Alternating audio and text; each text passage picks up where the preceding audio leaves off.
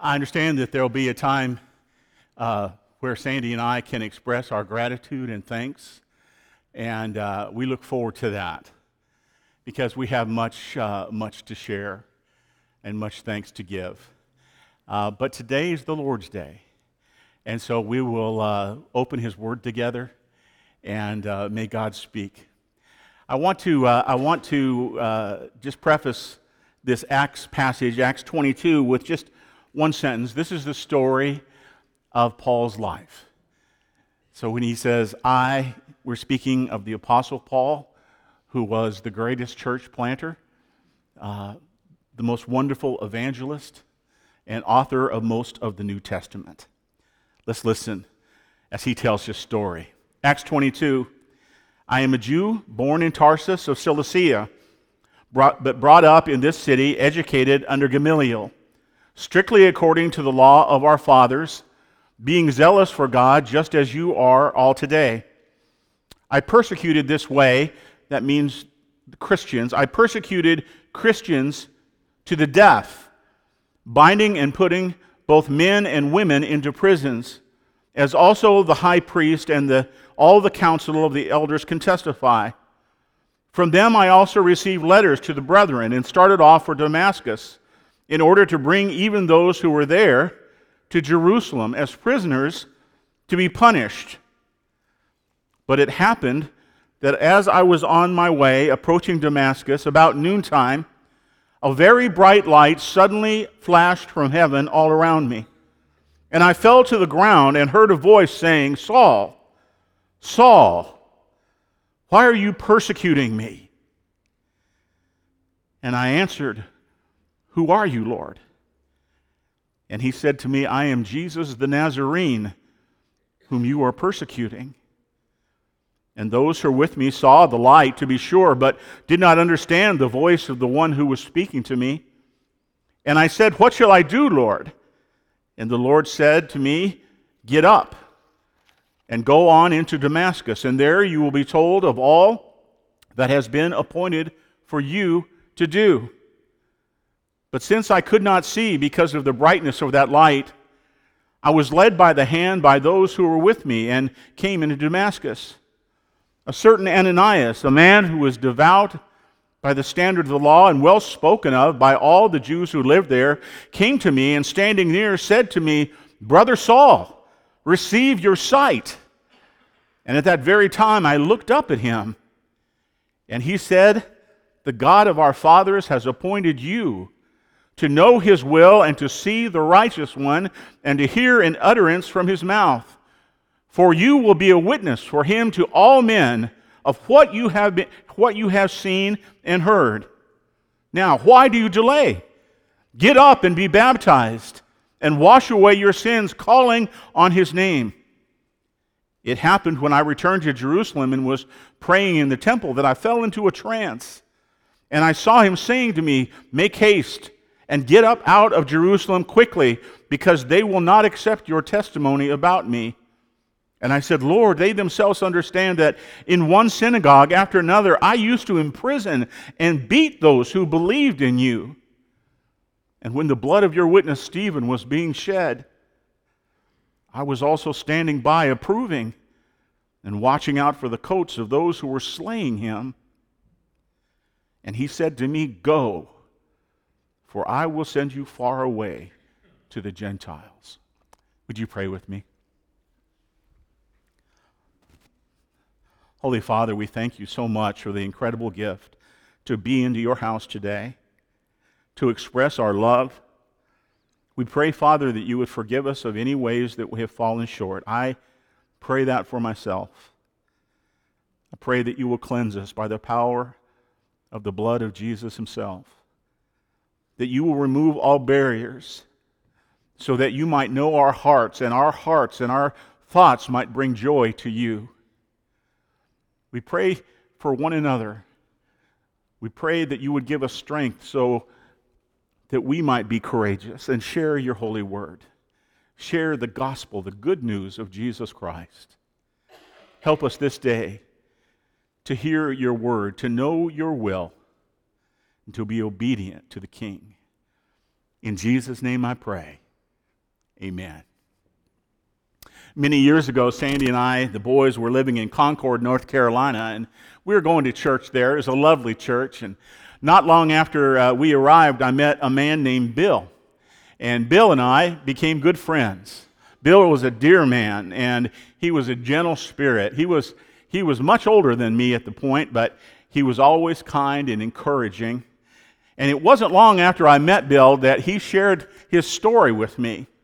He kind of pulled me aside one day, and we were talking, and, and all of a sudden he said, Cal, I want you to know that for most of my adult life, I was a fall down drunk. I would start drinking Friday after work, and I wouldn't stop until Sunday. I'd sober enough, sober up enough to be able to go to work on Monday, but Friday it would be the same cycle over and over and over again. It went on for years, he said. He said it went on for decades.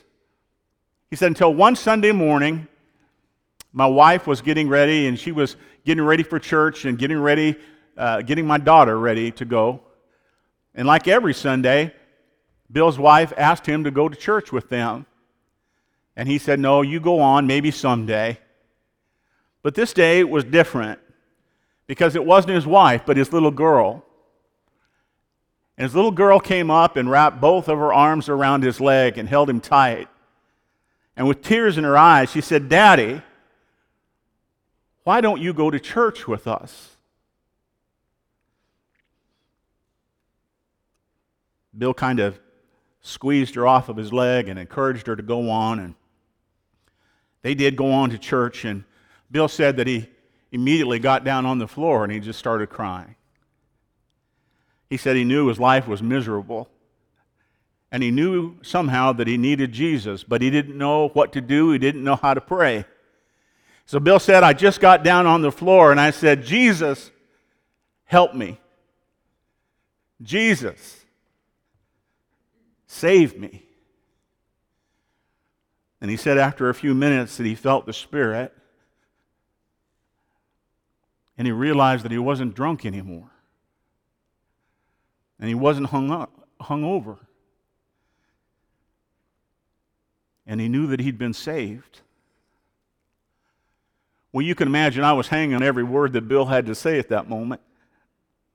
Bill continued. I thought that was kind of the end of the story. Bill continued on. He goes, You know, I got up because I had a drinking buddy.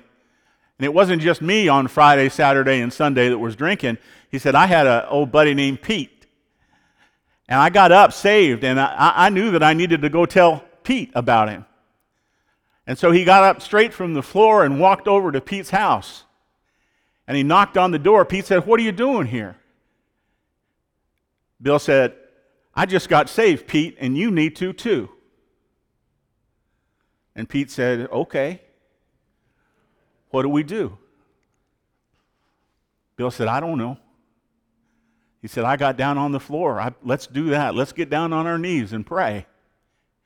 And he said, somehow, we just ended up on our knees in front of each other with our foreheads touching. And I prayed for Bill. I said, Lord, you saved me. Now save my friend Pete. And Pete cried out too. And Pete was saved. Bill was a fall down drunk. And I know that he wouldn't mind me telling you that story because he shared it with everyone that he met. He wasn't ashamed of it. He'd rather just boast about what Jesus has done in his life. He wasn't ashamed of his past because it had been erased. He was clean, he was a new creation. And every week, Bill would find me. We got to be pretty good friends. He'd find me at church on Sunday morning. He'd say, Cal, every week, Cal, I just saved an old boy down at the rest home this week, but I need you to pray for him this week. Would you do that? Okay, Bill. Cal, I was sitting in my recliner. This might be my favorite one. Cal, I was sitting in my recliner this week, and there was an old boy sitting up on the roof fixing my roof. And I heard him hammering up there. And I just listen to the hammer, and I start to think, and I wonder if that old boy knows Jesus. Well, Bill was about 75 years old at that point, but he climbed up the ladder, got on the roof, and he led that man to Jesus right on the roof of his own house. He said, Bill, or Cal, you got to pray for him this week now. Yes, Bill. Cal, I led a guy to Jesus this week. He's getting baptized this morning, but he's in a wheelchair. And so, can you help me get him down into the baptismal water? Honored, Bill. He wasn't shy about telling his story. Even when he was surrounded by friends, and I got to tell you, I felt like I was special because I was friends with him, but he had lots of friends. Seemed like he was always surrounded by a lot of people, a lot of family and children and grandchildren. And I remember sitting in a park one time with him. Was a church picnic kind of day, and, and uh, I was just sitting. I just loved to listen to him. And he started telling his story, and there are his kids and his grandkids and his wife, and they're all just kind of sitting. They've heard this story a hundred times. They don't care. It's not bothering them. They're just smiling. They're just proud of this fine Christian man he'd become. 25 years later, I remember that story so vividly. Lots of reasons, but I just remember it so clearly. Bill used to say, This was my life before Jesus. This is what happened when I accepted. This is what my life's been like ever since. Which reminds me of another story. This was my life before Jesus. Acts 22. I persecuted the Christians to death, binding and putting both men and women into prison. I'm thinking you can't come, you can't come back from that. You can't receive forgiveness for that. That's certainly what Paul was thinking. Acts 22 20. And when the blood of your witness Stephen was being shed, I also was standing by approving and watching out for the coats of those who were killing him. But this is what, I ha- what happened when I met Jesus. But it happened this way at about, on my way approaching Damascus, about noontime, a very bright light suddenly flashed from heaven all around me, and I fell to the ground and heard a voice saying to me, Saul, Saul, why are you persecuting me? And I answered, Who are you, Lord? I am Jesus the Nazarene, whom you are persecuting. This is my life after Jesus. And he said to me, Go and Jesus said to Paul, the persecutor of Christians, Go, for I will send you far away to the Gentiles. And he became the apostle to the Gentiles, author of most of the New Testament, church planner across multiple continents. And if that, if that story of the Apostle Paul sounds familiar to you, it should. You know why? Because Paul never got tired of telling it. He wasn't ashamed. He just, as he said, if I'm going to boast about anything, I'm going to boast about what Jesus Christ has done for me. Amen? Acts 9, Acts 22, Acts 26, 2 Corinthians 12, and many snippets throughout the rest of the book that he wrote in the New Testament. He never got tired of telling his story over and over again because he never got over it. He never got over that moment. And it was as if he knew it was the thing that he was the most passionate about, yes, but he also knew, listen, that it was the, the best evangelistic tool that he could use to build the church was what Jesus Christ had done in his life. This is what my life was before. This is what it was like when I met Jesus. This is what it's like since then. It was the best evangelistic tool was to share his story. Are you listening? And nothing from that day has ever changed. Your story, passionately, prayerfully told.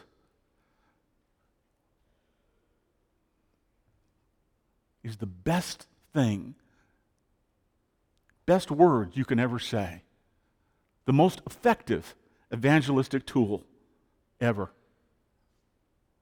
A couple months ago, a few months ago, I sat down and uh, and I just started uh, thinking, praying about what were the most important sermon topics that I could bring over the last few weeks.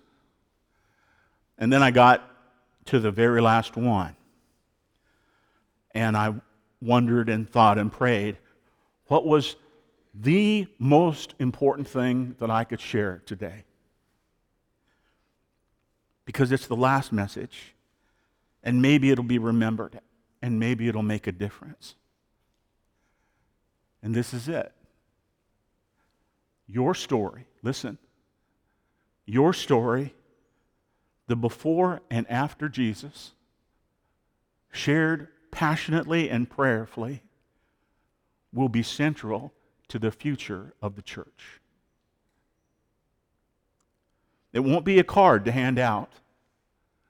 It won't be something that we can mail out. It won't be a radio advertisement, although I'd be all for that. It won't be going into 78 South or into all these other communities, although I think that's terribly important. It's essential. You can take your story right with you into 78 South and be proud of what Jesus has done in your life. It won't enough to be it won't be enough to be a welcoming church. Listen, this is the most welcoming, friendly church I've ever been a part of. It is your spiritual gift between generosity and your welcoming, opening spirit, open spirit. But I'll tell you, it won't be enough. The worship experience here will be a blessing. But as the scriptures say, my paraphrase, how will they know? How will they know if you don't tell them? if you don't tell your story. Now, I know what you're thinking. I know because I've got the ESPN. you're thinking right now, yeah, but. I know what you're thinking. I don't have a dramatic enough story to tell. I don't have a story like the Apostle Paul, right? You're thinking that. I don't have a story like Bill. It's not as dramatic as that. I want to tell you, I just want you to encourage you to stop thinking like that. Just stop because it's absolutely not true. It, it is absolutely not true, and we've got to stop thinking like that. I, I want to tell you how dramatic and important your story is. It, I'll tell you mine in a nutshell, it's this before Jesus, you and I, regardless of what age you accepted Jesus, we were headed toward an eternity separated from God in a fiery hell. That is the simple truth of it. It doesn't matter. I, I know I always think about Sandy at such moments. She, she accepted Christ early, she stayed close to the church, she's never strayed far from it. I don't think she ever got in too much trouble. If she did, she's covered it up very well. But whether you're the prodigal son like me or like Sandy, the truth is that we can't be good enough without accepting Jesus Christ as our Savior. We can't earn it. We can't be good enough. And it is only by the blood of the cross, the sacrifice of Jesus Christ, that we are renewed, that we have hope. Listen, we have a hope of eternity. I've preached a hundred times on it. The hope of being with Jesus Christ and in his presence the hope of a glorified body, a glorified mind, the hope of glorified relationships where nothing will stand between us. The scripture says that all that will remain at that time is love. But see, we don't have to just wait until that moment, just the, the hope of heaven. We have the hope right now in Jesus Christ to live without fear, to live without guilt, but rather to live in joy and love, to live passionately and fully to have friends, to have brothers and sisters, to live life to the full. And it's all because of Jesus Christ, the one and only Son of God, who lived and died for our sins and on the third day was resurrected. So, in summary, let me just say this there is no more powerful story than yours. Than yours. And here's how incredible our Father is He will set up divine appointments for you if you'll just be open. If you would just pray today, Lord, give me the opportunity to tell my story. Give me an opportunity today. I feel so confident that He will set up divine appointments for you that with that person that maybe I couldn't speak to, that my story wouldn't connect with them, but He'll set up that divine appointment that'll be like a perfect piece of the puzzle. Your story, passionately told, prayerfully told, will change the future of the church. Romans 10:13 says, "For whoever will call on the name of the Lord will be saved." Isn't that good news? Whoever. How then will they call on him in whom they have not believed? How will they believe in him whom they have not heard? And how will they hear without a preacher? That's not preachers in this position, but just someone who's willing to share their story, which is actually his story, isn't it? How will they preach unless they are sent? Just as is written, how beautiful are the feet of those who bring good news of good things. How beautiful your story. So, won't you tell everyone? I think, I think one of the reasons that Bill and I connected was because we had a lot in common, frankly.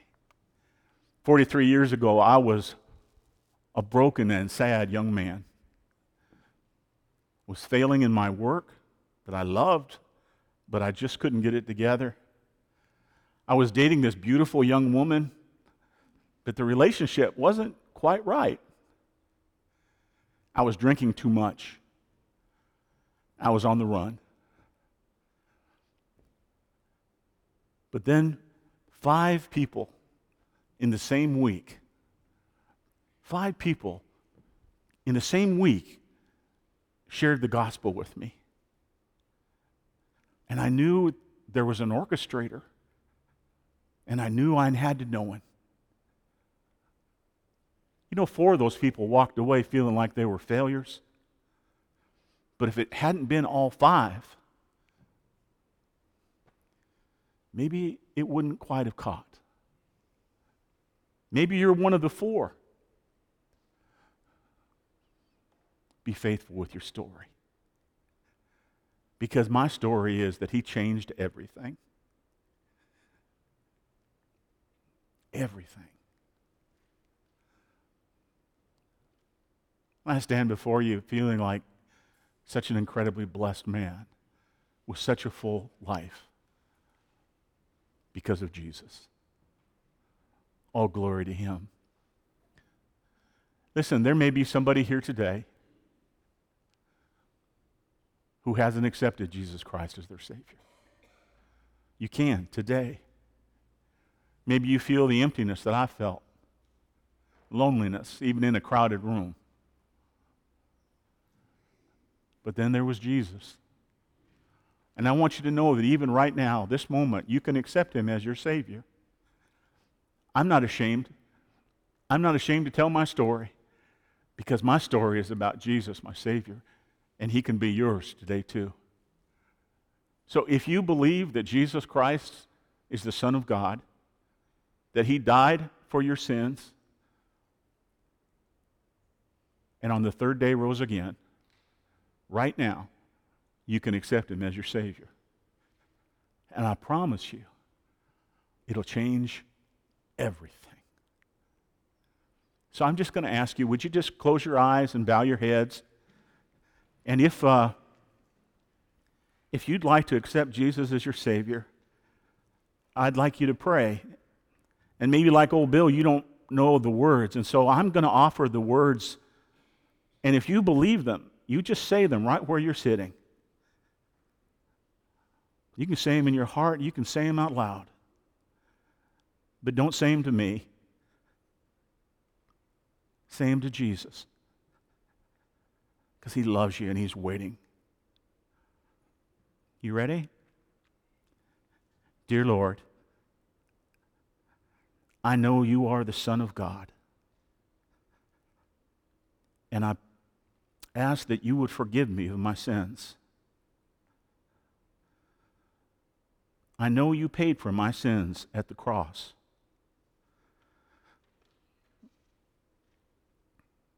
Save me. And from this day forward, I promise to do my best to live for you. In Jesus' name, amen. I want you to know that if you prayed that prayer, the scripture says that your name is written in the Lamb's book of life, never to be erased. So someday, many days from now, many years from now, when you stand before the King of heaven, why should I allow you into heaven? You can say, because this day I accepted you as my Savior.